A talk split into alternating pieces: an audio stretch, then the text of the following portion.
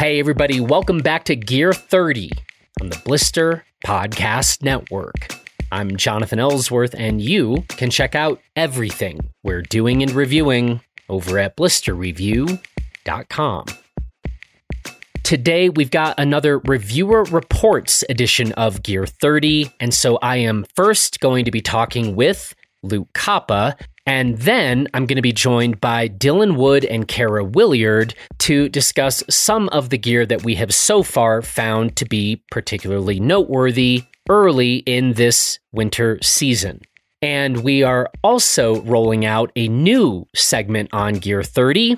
And we've been kind of workshopping this title, but at the moment, I think this new segment is going to be called Crashes, Falls, and Close Calls. And Kara Williard is going to be sharing a story of a rather epic crash that she had a while back. And you're going to get to hear me talk about a close call that I had just this last Sunday. So, we like this new segment, and we're going to be asking you all to be sending in some of your stories to be featured in this new Crashes, Falls, and Close Calls segment. And if we do share your story on Gear 30, we're going to send you a blister t shirt, a slick blister t shirt. So check out the new segment and then send your own story in by going to the blister website and sending us an email through the contact us form. That'd be a good way to do it for now. This episode of Gear 30 is presented by Willie's Ski and Snowboard Shops.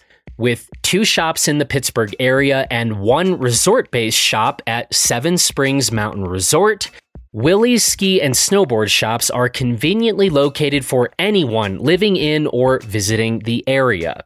They have the largest selection of ski boots within a four to five hour radius of Pittsburgh. They have gear for everyone, from never evers to expert skiers and riders. And they offer stellar boot fitting and tuning services.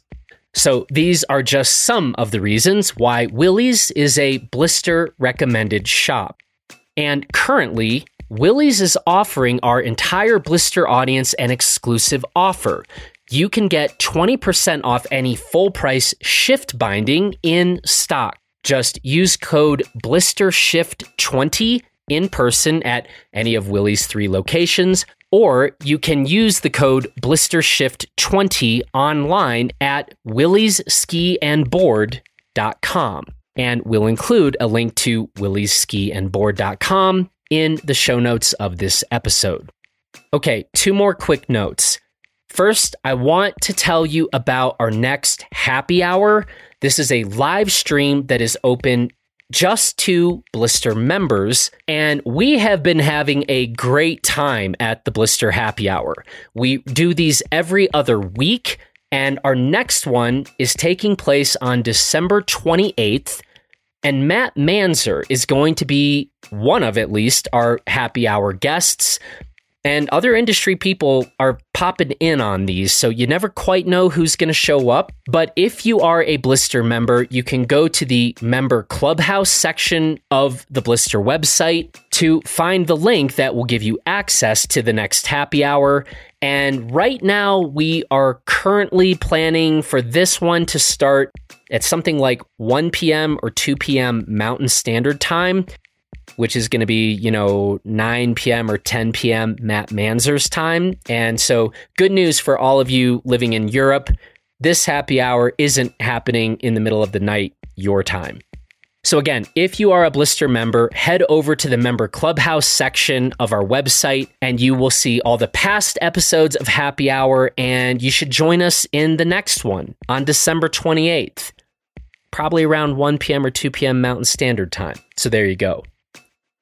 Okay, one last note about our Blister Summit. The summit is coming up February 12th through the 16th, and we are going to be having a number of boots for people to demo and check out and take into the backcountry if you like. So there will be boots from Dynafit and K2 and more. And if testing boots makes you nervous, because you think you might get blisters or hot spots, as I sometimes do when I'm skinning, particularly in a new boot.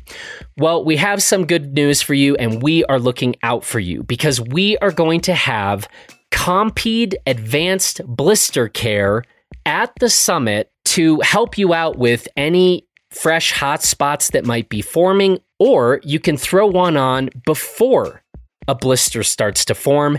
And this is actually something that I am now doing more and more. Um, I'm going preemptive on blisters. I mean, we kind of, I guess, sort of love blisters around here, and then we also kind of hate blisters around here. It's a confusing situation, but the good news is that Compeed is making very effective products to deal you know, with the bad kinds of blister, and then you get to just enjoy like the good blister. So there you go. And with that, let's get some gear reports from our reviewers straight from Blister HQ. Here we go.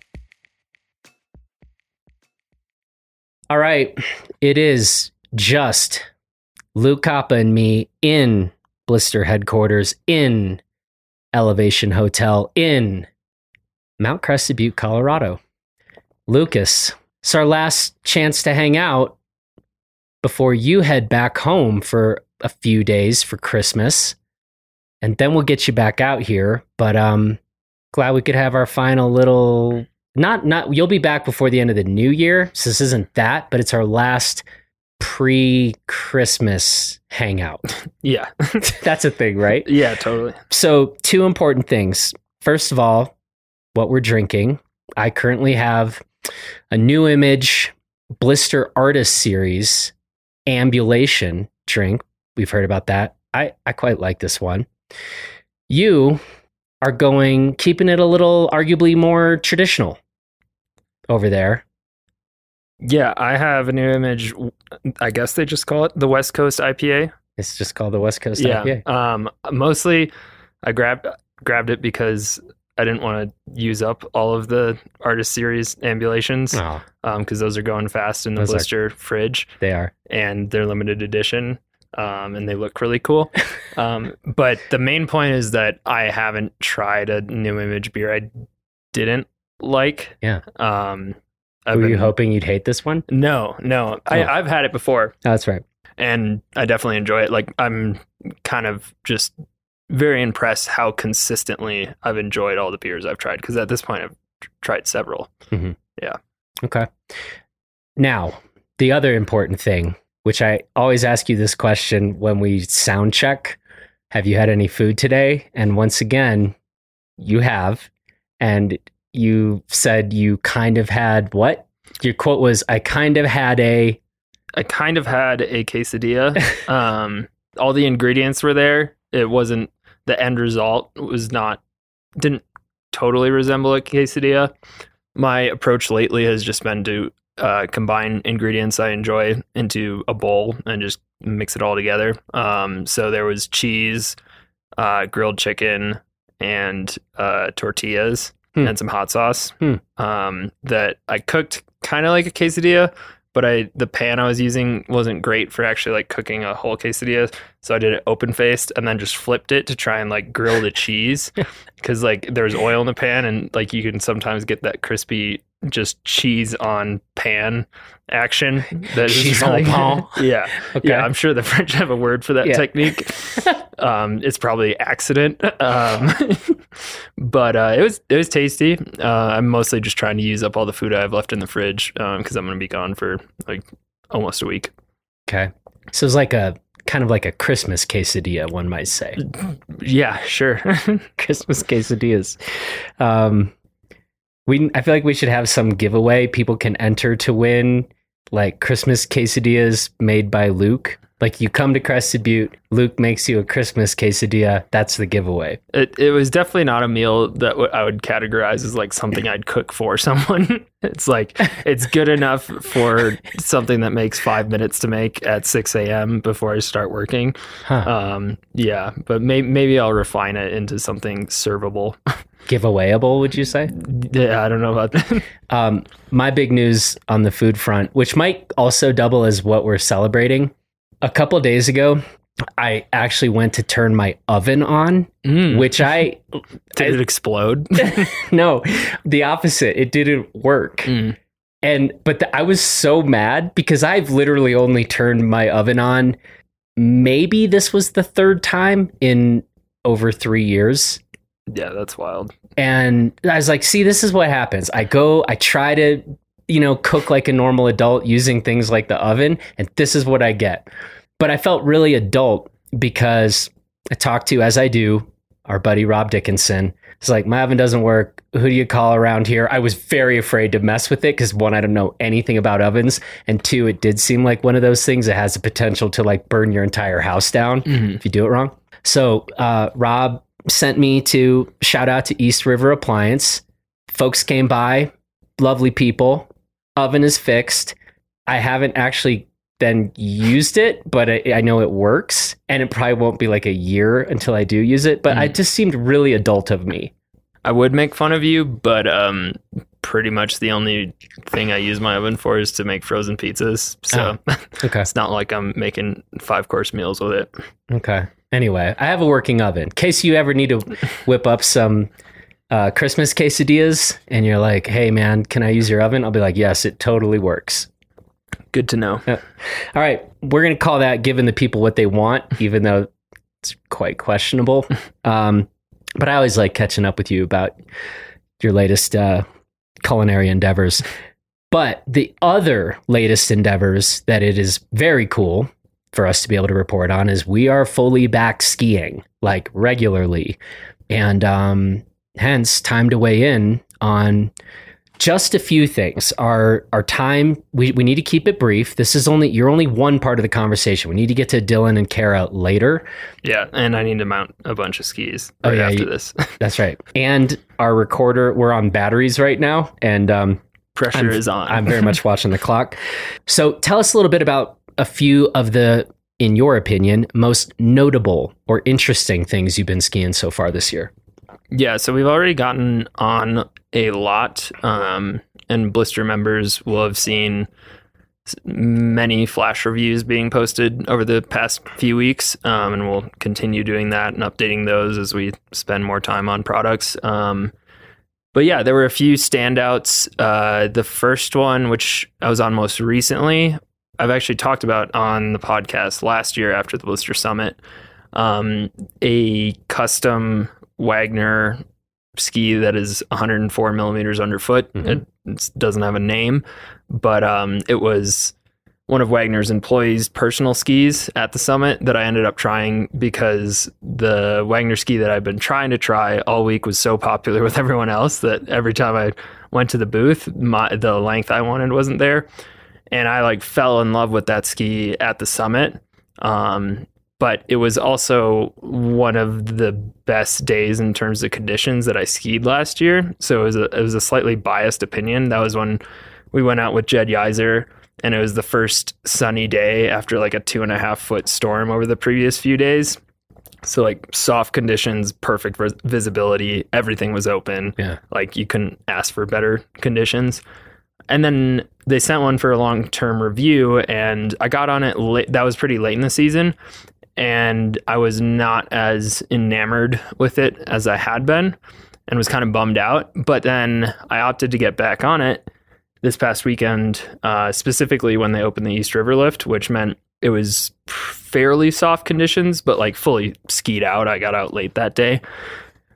But the main thing was I moved the demo bindings as far forward as I could. Um, because what I remembered from skiing it the first time was like, oh, this feels more forward mounted and more accepting of a centered stance than the Wagner Factory Series Summit skis, um, which I thought was a, a big part of why I liked it so much. Uh, but when we did specs on it, it was a minus 10 mount point, which is like right in traditional directional territory. Uh, but I moved them forward as much as I could, which I think was about two and a half centimeters. I'll need to double check that. And instantly, I was like back to that first day. Loved it. Hmm. And I'm the main thing I'm blown away by is its weight. Because when I first skied it, I would have guessed it weighed somewhere between 2100 and 2200 grams. It's a 185 centimeter ski, 104 millimeters underfoot. We weighed it and it weighs a little bit under 2000 grams and it does not ski like it. And I was, it, I was just confused when I saw the specs. So then the next day after my first day back on it this season, I skied the Black Crows Atris, which is almost exactly the same weight. Atris. Atris. Sure. Okay. And the Faction Mana 2, also extremely similar weight, like mid 1900 grams. The Wagner is clearly better in terms of suspension Huh. and stability. Specifically, I was mostly focused on like soft chop, which was what Resurrection, Yeah. uh, the run on East under the East River lift was uh, this weekend. But I was very surprised by how significant the difference felt. And I need to do more A B testing, but it is currently up there for like one of the best suspension to weight ratios Hmm. of skis I've tried. Hmm. Uh, I had to reweigh it to double check that we hadn't like messed up the numbers or something. And I got back on it today, and we were, of course, every time we try and shoot photos, it goes full graybird, Yeah. like some of the flattest light we've skied this season.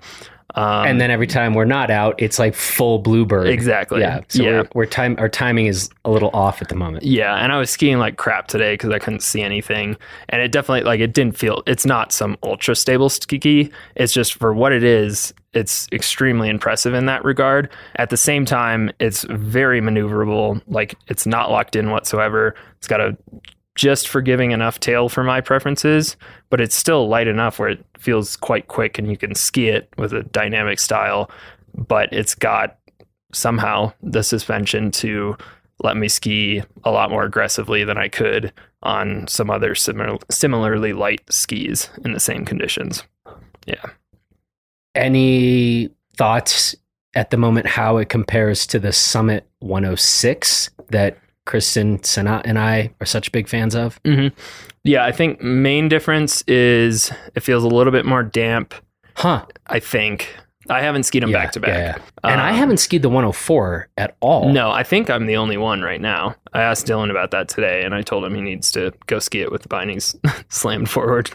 Um, I made a joke about this recently. I did you hear it on a it was like I was talking telling people about the Blister Summit and the dates and I was like come ski with pro skiers and our team and you can grill Lou Koppa why he insists on shoving the bindings forward on every single ski he tests. Yeah, I. It's not every ski on the Mana two. I have them back. Fac- faction Mana Faction too. Mana two, Huh. they're moved back. Well, what's the recommended mount on that? well, they provide three of them, Oh, and yeah. we we mounted on the I think the most forward one, which is like minus three and a half from True Center. So Uh, basically, really, it's not that you love everything so forward. It's you you're you're really liking a minus six, minus every seven. ski should be mounted mounted at minus six, except for carving skis. Okay, I'm see like I'm actually That's an exaggeration. I know, but I might I might come to your aid on this one. Because- I, I've had a lot of conversations recently with Paul Forward, and he is a totally different skier than me. Yeah. and he is he's constantly telling me about how skis are mounted too far back so often. Yeah, I I mean, a lot of our favorite skis a lot I should say a lot of my favorite skis, I I do tend to get along with minus six, minus seven mounts. Not everything, but Mhm. okay. Yeah, like it's only one factor, but certain skis where moving the mount point forward doesn't mess with other characteristics, I tend to prefer it moved forward because for some skis that might create too much tail where they Yeah. get way more punishing or you're so far off where they designed the side cut radius to be centered that it carves like crap. So I'm definitely not saying I want to do that with every ski, but it's something I'll test with a lot of especially directional skis. But like this ski, it doesn't feel like a traditional directional ski. It's got pretty deep rocker lines. It's not super stiff. It feels like a ski that could could work for a freestyle oriented skier. So that's why I was curious. Um, but yeah, there there have been also several skis where I'm like, nope, that doesn't work. Yeah. Like the new Fischer Ranger series. Yeah. Um, immediately when I got on them, I was like, there's too much ski in front of me and I'm not using it. I think these will ski great once we moved the bindings forward. And then I did that, and I was like, nope, that didn't work. Yeah. Um, similar story with uh, the OG K2 Mindbender 99. Oof. Uh, and I, I told Jed Yeiser, the K2 uh, ski designer, that he's like, yeah, it's almost like we designed it to be skied on the recommended line. Yeah, Jed gets Touche. salty.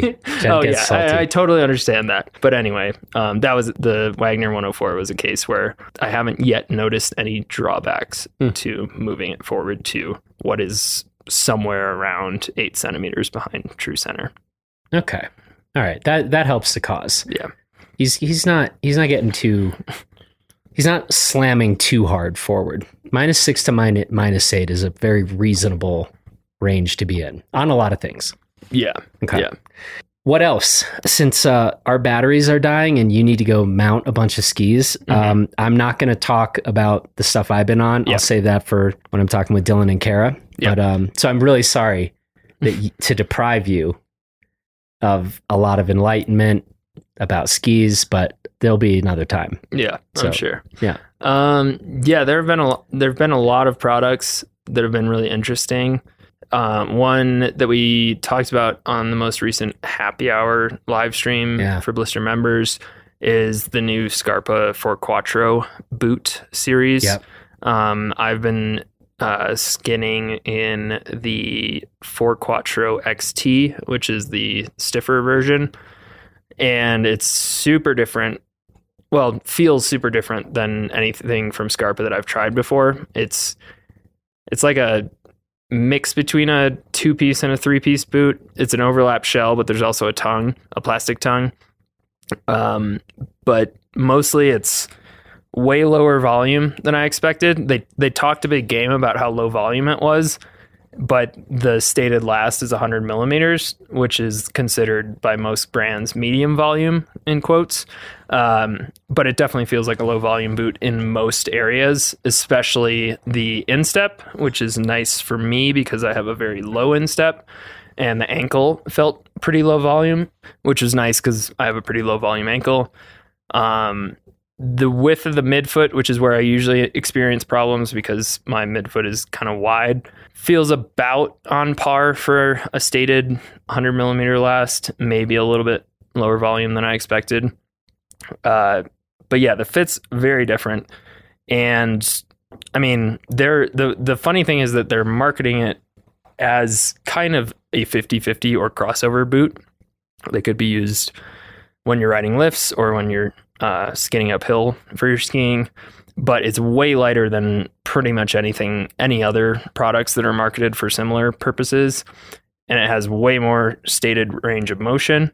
So to me, like if they hadn't said that, I would be like, this is just another touring boot from Scarpa, a, a, a stiff touring boot, a free ride touring boot, whatever you want to call it. Um, but yeah, I mean, it walks really well.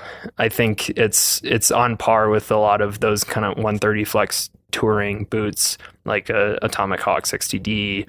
I don't. It doesn't have as much range of motion as the Scarpa Maestrale, but especially rearward, it's super impressive, which is nice for me, especially like if I don't want to flip a heel riser.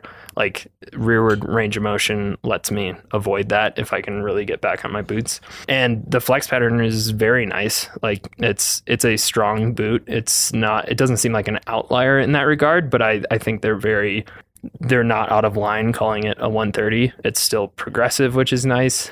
Mostly, I still need to ski it inbounds and just do back to back lift laps and probably ski it with uh, another boot on the other foot to really test that. Because the suspension of the boot definitely feels like it weighs whatever it's like 15 1500 something grams for a 26.5 um, it does not feel like a plush boot um, which is why personally i don't really want to ski it inbounds Yeah. in at least in firm conditions Yeah.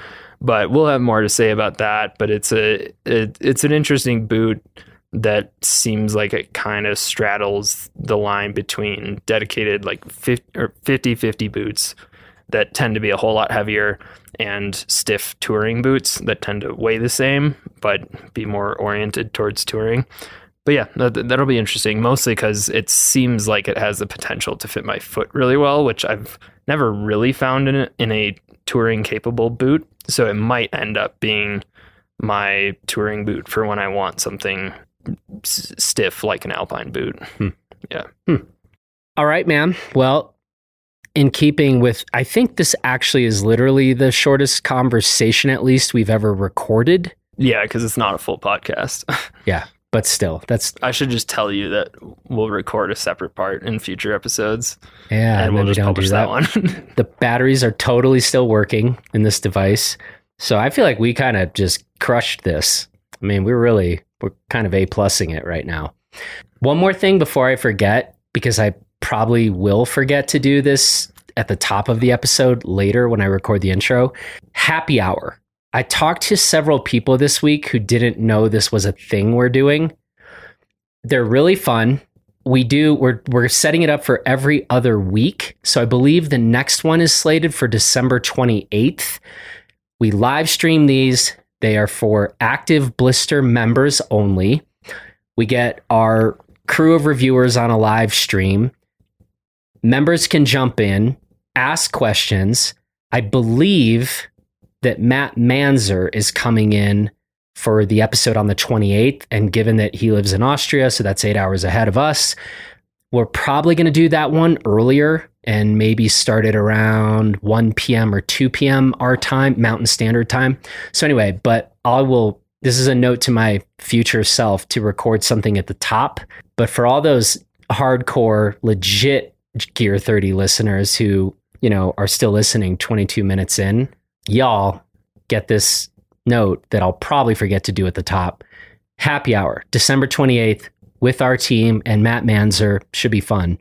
Um, and we will aim to get the li- the link to the live stream in the blister member clubhouse which is where you can find all this stuff in advance so if you know you're not going to be able to make it live you should be able to submit questions you have Yeah. if you want and you'll be able to watch replays of each happy hour also in the member clubhouse Yeah. so there's that. All right. That was a public service announcement. Um, I'm going to let you go mount some skis. I'm going to edit an open mic piece right now that should be up. Definitely should be up by the time people are listening to this. That's what we got. So, all right, man. Well, thank you. And uh, Merry, Merry freaking Christmas yeah merry christmas to you too and see you the day Yeah. after. yeah yeah exactly yeah. All right. All right, man. Take care. All right. Well, it is now the next day. Lou Koppa is gone, but in his place, Dylan Wood and Kara Williard. Uh, you guys are so much cooler than Luke. This is really just this has really been really been the best. Just kidding, Luke. I'm shaking my head right now, Luke. Yeah, he disagrees. Same. Dylan's oh, they both disagree. They're like, no, Luke's way cooler. Um anyway, uh yeah, deja vu for me. Really was literally just doing this. Um we just had a nice little catch up session. Then we hit the record button. And our first order of business here, which we just have been talking about for the last 10 minutes rather enthusiastically.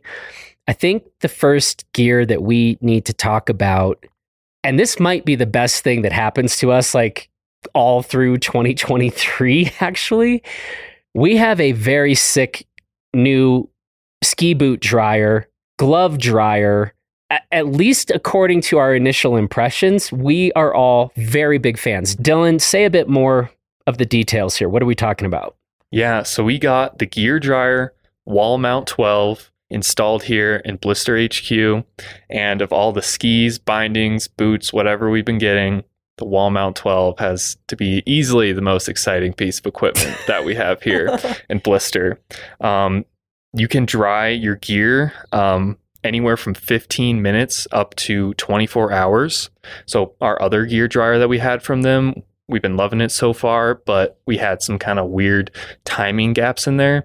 This thing has a sick display screen and this dial that lets you fine tune the dry time up to like 30 minutes at a time, um, all the way from 15 minutes to 24 hours. Like I said, it's got 12 spots for your boots, your helmet if you have a sweaty scalp for some weird reason that we're not judging you for, your gloves, um, controversially, your socks No. potentially. No, No we're gonna we're gonna bring this up because you guys are disgusting. Specifically, I thought it was all Luke doing this, and every time I'm back there and there's gross ass socks on our boot dryer, I'm like, I'm gonna kill him. But it turns out it's you too, Dylan. All right. We just need to hear in the comments what's worse, wet boots or wet socks? Because my vote is wet socks. That's grosser than putting on wet boots. I'm talking about placing them on a drying machine that we all use. somehow, uh, somehow, I'm far more comfortable with boots being put on that than your gross ass socks. Is that strange, Kara? I mean, not really. Caveat here is that it takes a lot for me to get grossed out about either socks or boots or feet, thanks to my years as a boot fitter. But I am a bit of a germaphobe, so the fact that I'm no longer battling it out with the guys as far as trying to claim what was our pretty small boot dryer before, now I'm just going to have my own little section and I don't care what they do. Socks can go on the other area Okay, of the boot that's dryer, fair. but I'm Can- going to have my area and socks are not going to touch it because also my foot is not that sweaty, so you guys have some. Dylan? Let me offer a counter. I wash my socks at least once a week. That's pretty good. How many times have you washed your boot liners? What is really more disgusting? Yeah, and whose boot liner is actually probably the grossest? It's mine. Yeah, your ZipFits that you've had for like 18 years.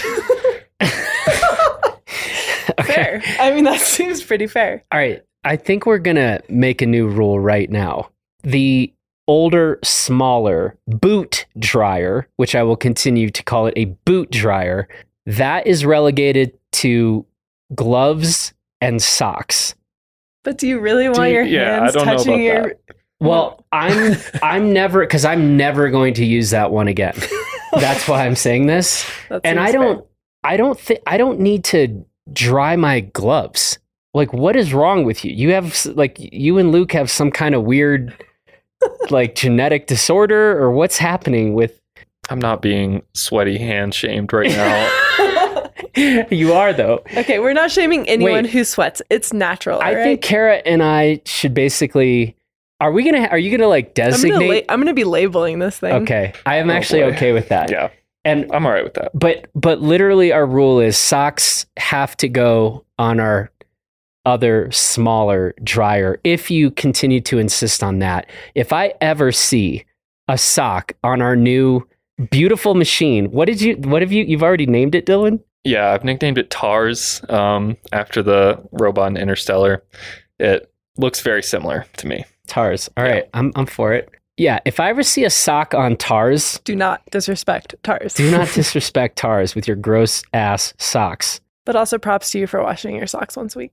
that is pretty That That's is pretty, pretty good, yeah i'm not gonna lie All right, I'm more concerned about you two now that you've made that comment. Um, okay. Anyway, again, initial impressions only, but we, if you couldn't tell, we are very excited about this development. yeah, if you have like a house, Yes. condo, um, a place that a lot of people are going in and out of skiing, I think this is a must-have. Yeah, gear Yeah. dryer, wall mount 12. Gear dryer wall mount 12. Yeah. Yep. And it, and it does like for people who do like to dry their gloves or mittens or whatever, you got plenty of room for mittens and your ski boots. If you, you know, I guess if this is going into the privacy of your own home and you want to put disgusting, your disgusting socks on your beautiful TARS machine, that's a personal decision that we'll leave up to you. But that's not how we roll in Blister headquarters. Yeah, this is a clean operation. What should the fine be? Like if I do find a sock or you do, Kara? They I've- have to ski without socks for a day. No. beer fine. Beer fine. Yeah. Six pack of beer per incident. Mm, no. No, four pack of new image. No, no. I think we're going to, this might be like Barr Hill Gin. We need to step, I do not want to, I really do not want to see this. I didn't know it was that serious. Yeah, it's that serious. so, okay, we'll figure out the, the punishment, but there will be one. Anyway, Thanks, gear dryer 12, wall mount 12. TARS. Yeah. Um, Thanks, Tars. it, it pretty great so far. Anyway, okay, there's that. I feel like we can wrap this episode of Gear 30 up. I mean, I'm I'm pretty good uh, now, but um, maybe we can talk about a few.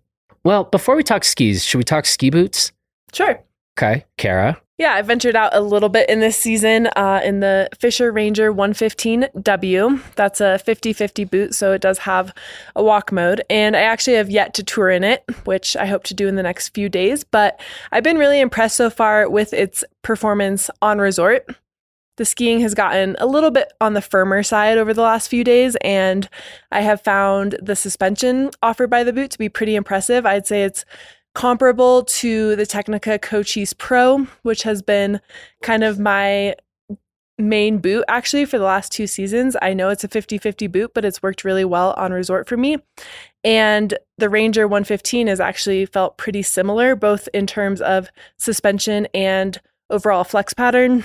It feels like it's on the stiffer end of other women's 115 flex boots, which I also slot the Cochise in that category. So I think they've been pretty reminiscent of each other. The Ranger is a bit lower volume than the Cochise, um, just generally. But I, for at least for my foot, I found it to be pretty uniformly low volume. So like the toe box and the instep and the heel pocket are all a bit lower volume than the Cochise. But for me, so far, it has worked and yeah, I will be really curious to tour in it. I am actually looking for a good kind of one boot quiver right now because I have some stuff on the horizon where I just want to deal with one boot. We'll kind of see as time goes on if the Ranger might actually take the place of the Cochise that I've spent a lot of time on over the last two years. Wow.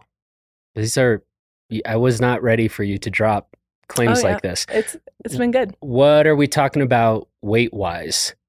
Yeah, so weight wise, uh, the Cochise and the Ranger are pretty much almost identical, right at about like 16, 20 ish for each boot.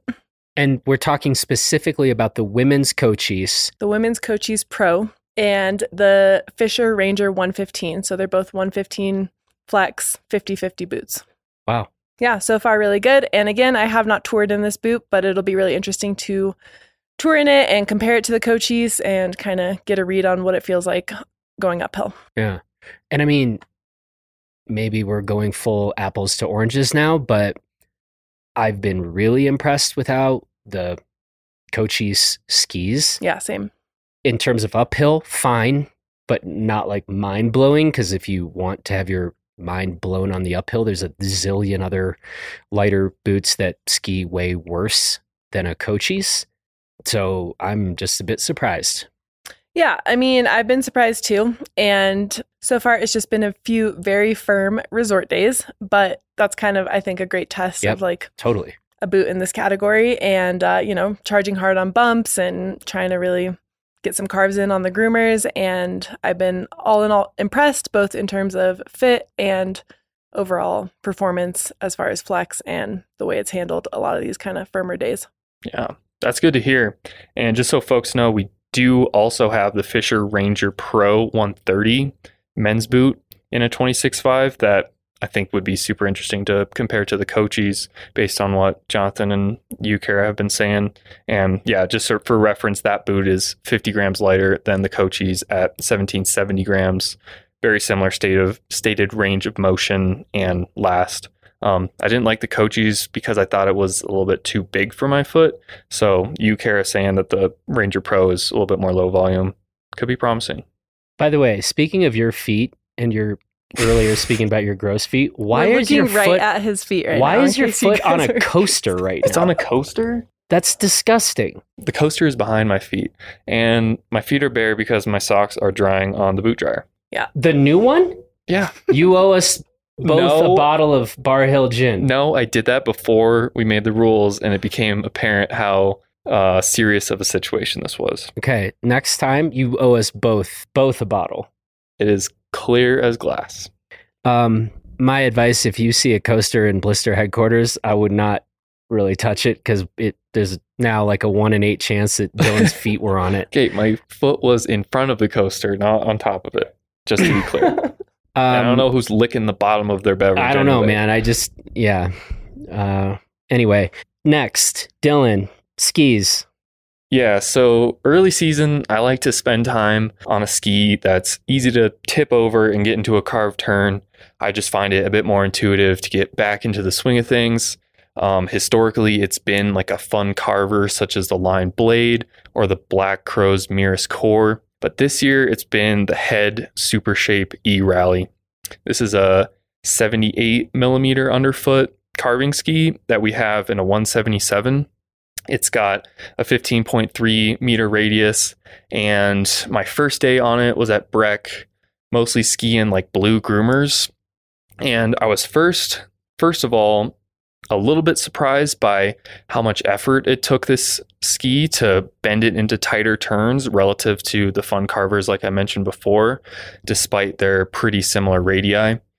But after getting into the groove of it, um, turns out the head E rally is pretty fun ski that I've been really liking. And this is coming from someone who has no formal race background or to be honest, I feel like I only really learned how to carve like four years ago. Um, it's definitely a ski that wants you to be on it um, in the front seat, driving the shins of your boot, shins of your legs into the tongues of your boots, um, loading up the shovels of the ski in each turn.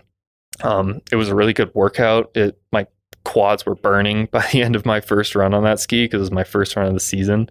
Um, I've been really impressed with the edge hold that it that it has on on icy groomers, um, but even skiing some groomers that are like sugar on top of ice, uh, I don't feel inclined to go much wider there. I've been impressed there too with the lack of of washing out on on more roughed up groomers as well.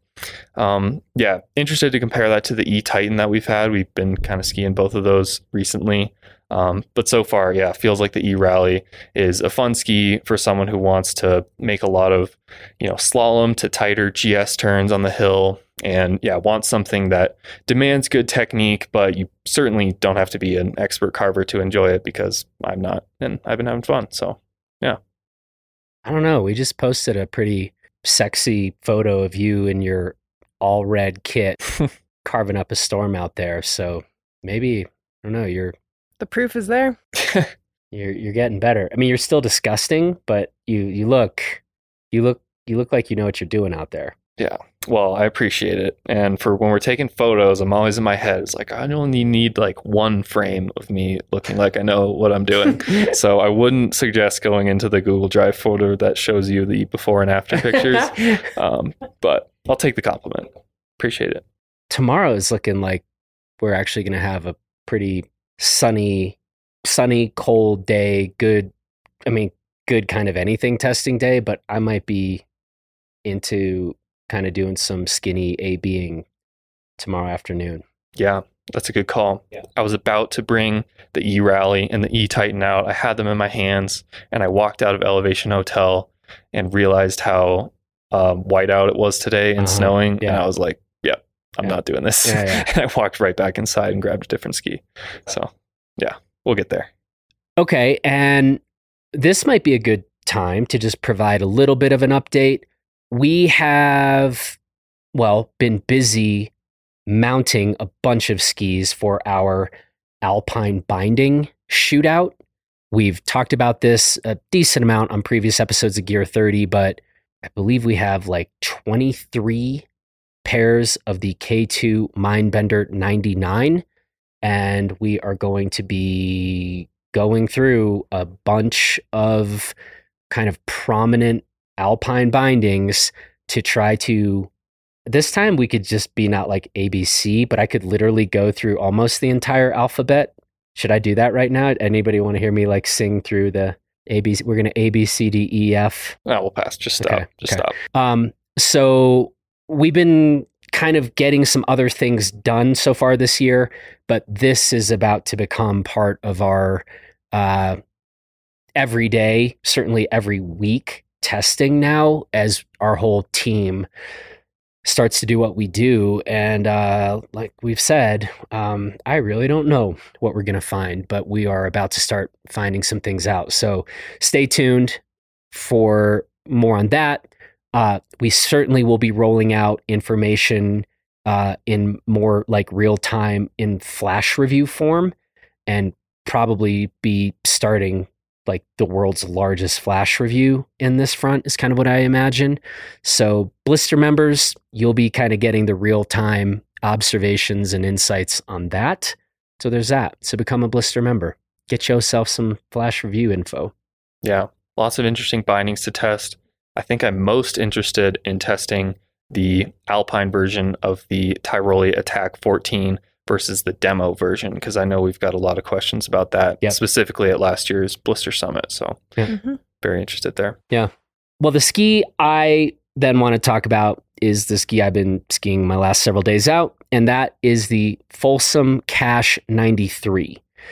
In a previous Gear 30 conversation, I talked with Mike McCabe, Folsom's head honcho, about this new ski of theirs. And so you can go listen to that conversation with Mike. But this has been really interesting because we, and in large part I, have really been talking a pretty big game about the Folsom Spar 88. Punchline I currently find that to be one of the most versatile, like 88 or narrower skis out there. Maybe the Mindbender 89 is given the Spar 88 a run for its money. Full review on the Mindbender 89 should be up on the website when people are hearing this conversation. But anyway, um, so I was quite curious to kind of see how similar to the Spar 88, how different. I was worried a bit if it would just kind of feel redundant, too much overlap. And um, I have yet to go a beat against a Spar 88, but man, I can say the punchline for now is people who are still looking for a versatile, truly all mountain ski that now, of course, we're bumping up the width a little bit. This should be on the radar. And I think the punchline for now, if you like the sound of a Spar 88, but want to maybe be getting a bit more flotation out of your ski, just in case you get lucky when you're traveling or whatever, and you're going to still bring this ski out.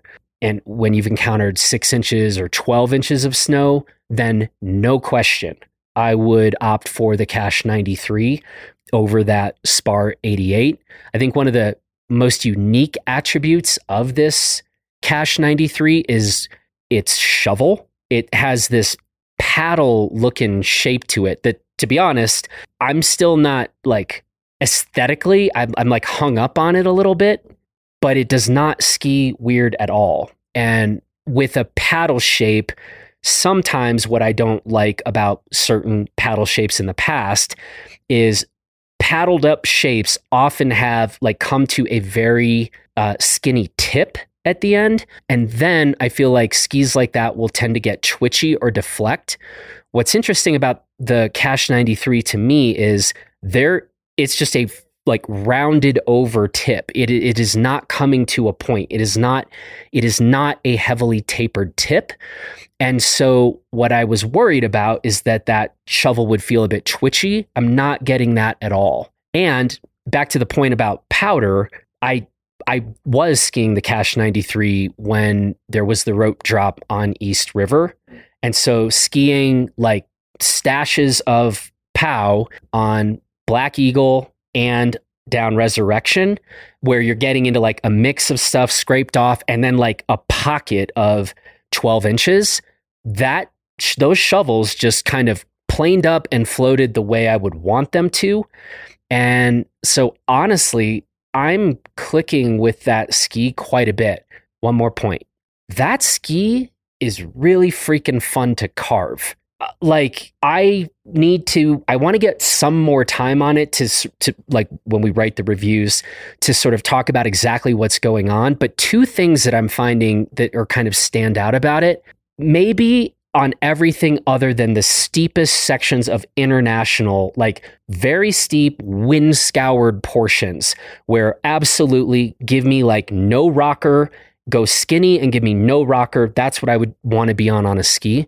But anything other than that, that ski is just hooking up and feels so solid on edge in terms of its edge hold, one. But my God, the rebound out of that ski. Like you can load that ski, or I've been able to at least load that ski up and get shot. Um, and so, you know, sometimes we talk about skis where there's a lot of rebound and pop out of them, but I don't maybe love their edge hold and don't feel like that element is that confidence inspiring. And right now, for an a truly all mountain ski, which is what that ski is trying to be, kind of in that one ski quiver category, both the edge hold and the rebound is kind of wild fun so far. Dylan is nodding a whole lot with my whole monologue. Thoughts on this, Dylan? Yeah. So the Cash 106 from Folsom has been, I'd say, in the top 10 of my favorite skis of all time. That was one of the skis that really blew me away at our first summit um, in a 188. And so I was really intrigued by this 93 when it showed up at, at Blister HQ. And looking at the shapes, it seemed like it was just going to be like a narrower 10 Cache 106. But I think I agree with you that it truly surprised me the most on groomers because I remember, yeah, the Cache 106 was a good carver, but it didn't really feel like its forte. Definitely felt like a ski that wanted to be off piste and pow, moguls, steeps, and whatnot. And I'd say the same is true of the 93. It's definitely a ski that I'd be totally fine skiing all over the mountain, but the energy and the edge hold that it has on groomers is definitely something that really surprised me given the shape and given my experience with the older the wider Cache 106. We may be coming back to the Cache 93 when we launch our inaugural uh, segment of what are we calling it? Crashes, calamities, and close calls. Yeah. yeah. So we'll be we'll be getting back to the the the I was about to say the crash 93, which would have been fitting, but the cache 93. And Um, just a note on that, we do have it in two lengths, Mm. and we've had a whole bunch of reviewers on it so far. So we'll be saying a lot more on that ski. yeah. And we have a Cache 106 Yeah. for for you as well, correct? Yep. Awesome. Yeah. So, multiple lengths. It's nice. mhm. All right, Kara, before we get to our new crashes, calamities, and close calls, that'll that'll come at some point. it's to be natural soon. Yes, give me a few episodes. Um, last thing from you. What should we? Sure, it's quick, and I just find it interesting because I tend to be someone who stays away from insulated jackets most of the time. But this season, I've spent almost every day on resort in an insulated jacket. Um, I actually have two that I have kind of been testing back and forth right now, and one of them is an anorak. Sorry, Jonathan, but Wait, um, an insulated anorak? Yeah. All right. so It doesn't uh, make it like better or worse. It just is. It just is. Okay. So to be clear, it's uh, the Sarah Anorak, which is an insulated anorak, and also the Flylow Avery jacket. So I just got back from Antarctica, and people are asking me whether or not it's colder here than there. And to be completely truthful, it's mostly been colder in the Gunnison Valley. It's been pretty low temps. Um, we've had a lot of pretty cold days out on resort over the last like week or so. And so pretty much every day I've been in an insulated jacket and with that, I've been skiing like a lot of moguls and feeling like I'm working pretty hard. And so I feel like both of these insulated jackets have been really breathable. I've been able to regulate my temperature. But then when it comes to like the freezing cold lift rides and some of the colder winds, um, I mean, what have like the lowest temps we've been skiing, do you think? Like seven degrees, I think. Yeah, like seven degrees Fahrenheit. And both of these have been excellent. This is also my first time skiing in an anorak. And so my new personal take is that I really like them. So you can add me to the list of people that like anoraks that Jonathan calls out on the regular. Here's the thing. if we're going to defend anoraks, the best case you can make for them in my well there's two cases. One is if you are really need packability, which most of you listening to this do not, just for the record. But like if you are really like, I need stuff to get as packable as possible, a case can be made for certain anoraks. And then the other case is when it's really cold, I will and it's just like I am just trying to stay as warm as possible. I will give you that. So I might actually be more pro insulated anorak than the stupid shit that the people who are just trying to like be trendy. So see, Yeah, this is what you call the definition of open-mindedness right over here. insulated anoraks. Insulated they anoraks. They have a place. third reason to defend them is the pocket space is incredible, which I feel like more, like women will relate to that a bit more because we don't always have as ample pocket space for all like the phone and everything else. And the pocket in the Sarah Anorak is really great for comfortably holding my phone and other items, and uh, it's kind of like a kangaroo pocket. It feels pretty good to have a bunch of stuff in there. And I've never run into pocket space issues personally. yeah, Yeah. I'm I'm more you like, boys oh, I didn't don't. know I had eight pockets on this jacket. Right. I only used two of Yeah, them. yeah, yeah. Okay, Right. that same way. Well, Do you- that's my note on insulated jackets. They do have a place, as it turns out, when it's really cold. Insulated jackets, yes. Insulated anoraks, what define? Yeah, you're cut off. We're cutting you off. I, I've been rocking an insulated jacket this year. I mean, I avoid insulated jackets a lot of times. I used to. I used to feel really strongly about that. No, I think this is worth kind of saying. Like Yeah. I was like, just rock a mid layer, but there is something nice uh, in cold temps about the dedicated insulated jacket. I am. What, where are you at, Dylan? I don't know. I I like having insulated outerwear around for those extra cold days, but I don't think it's practical for most people to own. I think it's more practical for most people to own a shell I would agree and with this. several mid layers. Maybe not several, two or three mid layers. I, I, there's no question that's the more versatile kit. hmm But if you live in a place or just ski in a place that gets quite cold, especially if for people who roll cold, Yeah, that's true. I just roll really hot. So Yeah, Dylan's an exception. He hardly layers up on even the coldest days. So Yeah.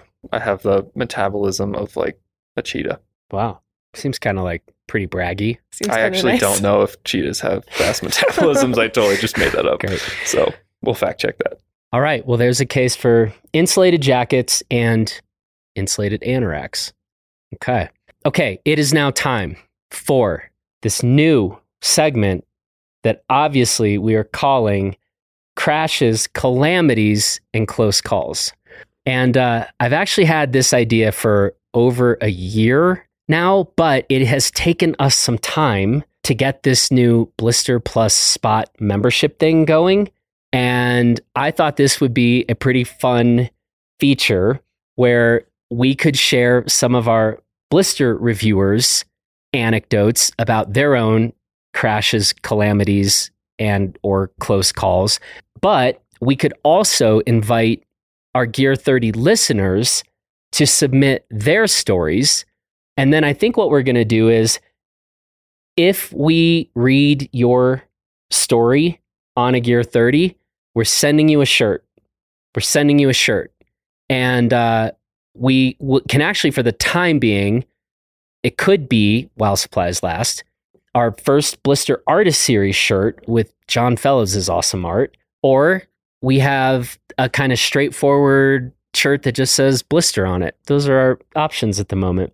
Um, so, anyway, send in your stories and uh, yeah, let's read them on the air. And uh, but to get things started, um, and one more thing I'll say: we're actually going to be publishing some of these stories uh, on the Blister website because as people are thinking through, like, do I really need something like this Blister Plus spot coverage that we've just rolled out? We would want to just have more and more anecdotes uh, from people who are like, well, if you ever might be in a situation like this, then consider it. And the funny part is, like, I know all of our stories, we sort of all would have been the person that's like, yeah, I'm good. I pay my expensive monthly insurance. I don't really need this. Well, Kara's going to go. Her her story's slightly different here, but hear us out. And I think some of these are going to be kind of fun. Hopefully, some are funny. Probably some will be rather tragic. We'll see what happens. But um, so anyway, you can go to our website. We'll include a link to this, uh, and you can read sort of one of my anecdotes, one of Dylan's. We both have more stories, but um, for now, Kara, is this a crash, calamity, or close call? It is very much a crash. Okay, let's go. All right. Well, I guess I will relive a bit of a traumatic story that I'm still processing. I've come a long way since the initial accident, but I look back on this and I learned a whole lot. And of course, I just find the timing very interesting um, because I was 26 years old. I had just fallen off of my parents' insurance plan. And so, of course, in my like confident 26 year old mind, I was like, I'm strong, I'm healthy. I very rarely go to the doctor. I probably haven't been to the doctor in like five years. I'm just going to sign up for this very affordable catastrophic plan. Of course, this is me living out the height of my ski bum career. So I'm skiing like 100 days a season, working at a ski shop, you know, not making a ton of money. but I felt like this was the best insurance route I could go. So I signed up for a catastrophic plan and it was relatively affordable, like 150 bucks a month. And of course, I didn't really understand like maybe what a high deductible really meant. But later on that season, I took a trip to Japan to visit my partner. We had an amazing few weeks skiing. I skied some of the best days of my life. Um, actually, the day prior to the incident was what I like do define as the best ski day I've ever had. We were on a very remote island um, north of Japan called Mount Rishiri, and the day before the accident, we had actually summited and skied the entire volcano, um, which was like a six thousand foot day conditions were incredible. I was feeling super strong.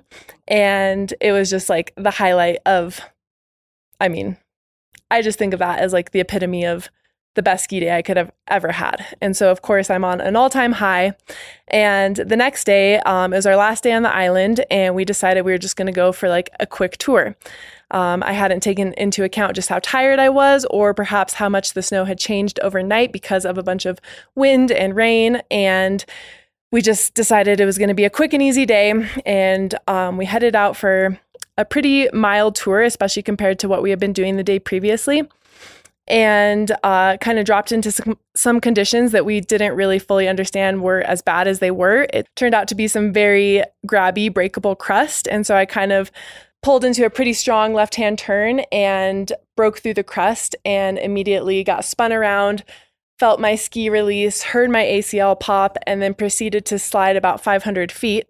And actually, I would have kept sliding. It was really hard for me to self arrest into this breakable crust because of how like strong the crust was. I just could not poke through. Like I've had good moments of self arresting before, but this was just a moment where I was like, I feel like I cannot break through. And even when I finally stopped, the only thing that really like was holding me to the snow was uh, my partner actually pulled out his ice axe and we like set that and that was like the only way we could really stay still on this crust. And so just a bunch of you know bad factors and um, had to self-rescue. I actually was coping pretty well without an acl so got out pretty well. And um, spent a couple weeks just like being a tourist in japan and also kind of setting into this state of denial about how bad my knee was. Like I had heard the pop, but at the same time, I just really did not want to admit to myself that I was broken. And I also didn't want to face the consequences of that, knowing like all the financial consequences and things um, that it meant as far as like taking my summer job, which was mountain bike guiding at the time, having to step away from that and just kind of like facing this whole onslaught of consequences from this fall that I really didn't want to deal with. And so it took actually quite a while for me to admit that my knee was in pretty bad shape. Um, I think I spent like three weeks admitting or like in denial that I hadn't actually torn a ligament, but then of course deep down I knew that I had. So then it kind of got to this moment of like it's really time to figure this out and I really had no option but to get an MRI from a doctor that was out of network. And so that was the first kind of big chunk of money I paid. That was a $3,000 MRI because I needed to I needed to get the results so that I could know whether or not I had a job that summer as a mountain bike guide. And then, of course, the MRI proceeded to tell me what deep down I already knew that I had completely ruptured my ACL. And at that point, I didn't know if I had meniscus damage or not. And so then came the realization that, of course, I needed to book surgery as soon as I possibly could. And at this point, my deductible was $10,000, which for a ski bum is a huge chunk of money. I mean, it felt unfathomable. Um, so that was already like $13,000 that I had to pay to receive my ACL surgery which when you look at the total bill for that surgery, we're talking around like forty thousand dollars. So you know, I'm I'm paying thirteen thousand dollars of that, which felt like, um, yeah. I mean, it was just it was a really hard number to reconcile with, given what my lifestyle was at that time. And of course, that also meant that I was out of my summer job. And so I had to completely pivot my life and figure out what I was going to do. Um, and then I think like the real, like maybe the most difficult part of all of this is that the PT, the physical therapist that was in network, I spent like three months going to them and they were just not giving me what I needed. And so that was like the free PT, you know, that was in network. And I just realized that they had really no desire to like get me back to sport or kind of like fine tune a regimen that was going to return me to where I wanted to be on skis. And so that was a difficult realization to make is that I needed to seek out a better PT and that that was going to cost a lot of money on top of this. And so then for like the next 5 months, I found the most incredible PT, but of course he was out of network. And so that started at $125 a session, which I was going to for every week. And I did that for four months. And so that was another several thousand dollars on top of the $13,000.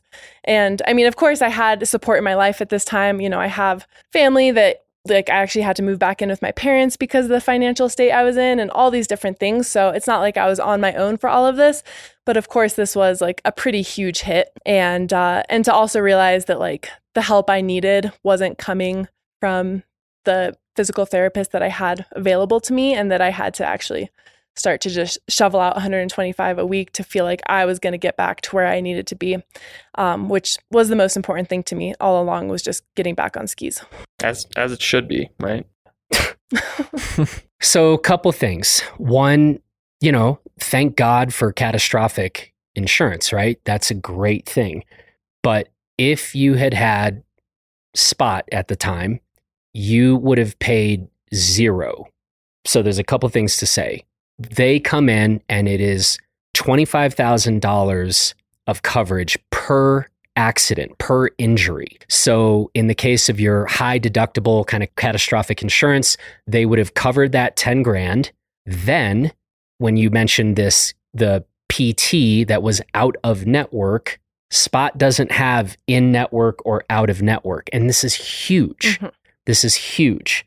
So, you would have gotten all of that and paid just that, you know, our Blister Plus Spot thing is $399 a year. That's for 12 months of coverage. That's $25,000 per injury, and it's a zero deductible. And one of the questions we've been getting is your coverage starts the minute you sign up on Blister. So you get your order in, payment goes through, you are covered starting that day, right? And so that's kind of what we're Yeah. what we're and I playing was with here. It was international, so I mean, it would have covered that. it would have as well. covered it was an international incident you are covered there Yeah. it is anyone anywhere in the world regardless of your country of residence regardless of country of citizenship and for the activities that are listed you can go to our site and check this out but this is exactly exactly like the story Kara just told the stuff about I didn't have 10 grand that is an unfathomable number and you're moving back into your parents' house and the rest, like this is exactly why we've been so adamant and passionate about starting this program up. So, Yeah, game. It would have been a game changer for sure. yeah. Yeah. I'm only going to tell my close call because I sort of said I would, but that is a hell of a story and it's exactly what we're talking about. yeah. But And sorry, and so for all those other 26 year olds that are falling off of their parents' plan, yep, there is no better or more opportune time to sign up for a spot because you may feel invincible, but uh, yeah, the mountains can smack you pretty hard. All right. Let me just end with this one little close call because it happened Sunday and I mentioned it. And yeah, the good news is I came away unscathed, but definitely could have not had that be the case. So I'm out on the Folsom Cash 93. And as we've been talking about, I was like, I freaking love how these things carve. So I'm coming back to the Silver Queen basically to catch a, like one more lap before before the four o'clock you know bell hits and i am you know you kind of get like hero grade groomers like as you're coming close to back to the queen yeah. One right, of the where best groomers on the mountain. Uh, right you're love like I, this is like full rock star Yeah. so i'm like laid over on a left hand carve and someone on a chairlift is like yeah and so then I'm like like laid out in this carve and I'm kind of like looking up like is that one of my friends or is, is one of you know who is that? And I'm like in this sustained carve looking up at the chairlift and then I realize I'm about to come like right into like the the ropes. And now in hindsight hitting the tiny little pole this would have been like just hit the pole. Like it wouldn't really have mattered but somehow i acted like i would have was like about to go flying off into the abyss or like don't hit the pole. You cannot knock over the little pole and rope. So i do this like full like fall back seat which effectively puts you into the classic like backward twisting fall and sort of bail out to avoid hitting the stupid little pole so real stupid but like yeah i was pretty fixated on whoever was yelling at me from the chairlift and you know kind of like wiped out hard and fast and wasn't some ragdolling event or anything like that but it was kind of the classic backward twisting fall Yeah. and it was like dude seriously like this is how this is your first crash of the year for the stupidest reasons imaginable and a slightly different scenario i might have been finding myself um I, well with a blown acl so again things happen. We're going to keep doing these things. Please be smarter. If you hear someone from the chairlift like you know shouting for you don't don't look right then. But uh anyway that's my little close call for the for the week so. Always a good good wake up call. yeah anyway so let's be safe out there. Let's go have a lot of fun uh kara thank you for telling your story and and we're gonna keep this going because we i mean for every reason that is crystal clear from kara's story we just want to drive home more of these stories and so submit yours and uh, hopefully some of them are kind of funny or stupid like mine um, and uh, I don't know. I think it'll be a good thing. And uh, our biggest thing is we don't care how you get covered. If you can find some different avenue, but get frickin' covered. That's that's our thing. And we've looked at the other options out there. And the whole reason we created this is because there weren't many and aren't many. And also, don't just be like, well, my parents will got me. That's not you should if that's what you're thinking right now, you should go tell your parents about this and see what they say. Yeah. Your Yeah. parents want you to have this insurance. Definitely. Your parents probably want you to have this. Yeah. Anyway, if you don't that's have it. a good Christmas gift for your parents, get yourself on spot. They'll There you It's a gift for your parents. anyway, all right, we'll uh we'll leave it at that. Um any quick what we're celebrating? Honestly, maybe what I should be celebrating is that I didn't blow my knee. Uh yeah. God, I would have been. God, I would have been mad. I guess I'm celebrating that today when I was skiing mogul super hard, I forgot which knee I had. Oh, that's Aw. huge. That's awesome. That's my that's like such a big part in the injury process when you can't remember like which shoulder it was or which knee. Mm. So that that's actually our thing. That's our thing. That's what we're celebrating today. So Yeah, so three winters later, and it's easy to forget, but that's I now have a spot. So Yeah. in future instances, hopefully not. But I remember my first run in CB with Kara when she was getting her confidence back up, and I took her to like the manky trees to the right Yeah. of Big Shoot. Had no idea, felt terrible, but it's great to hear that today.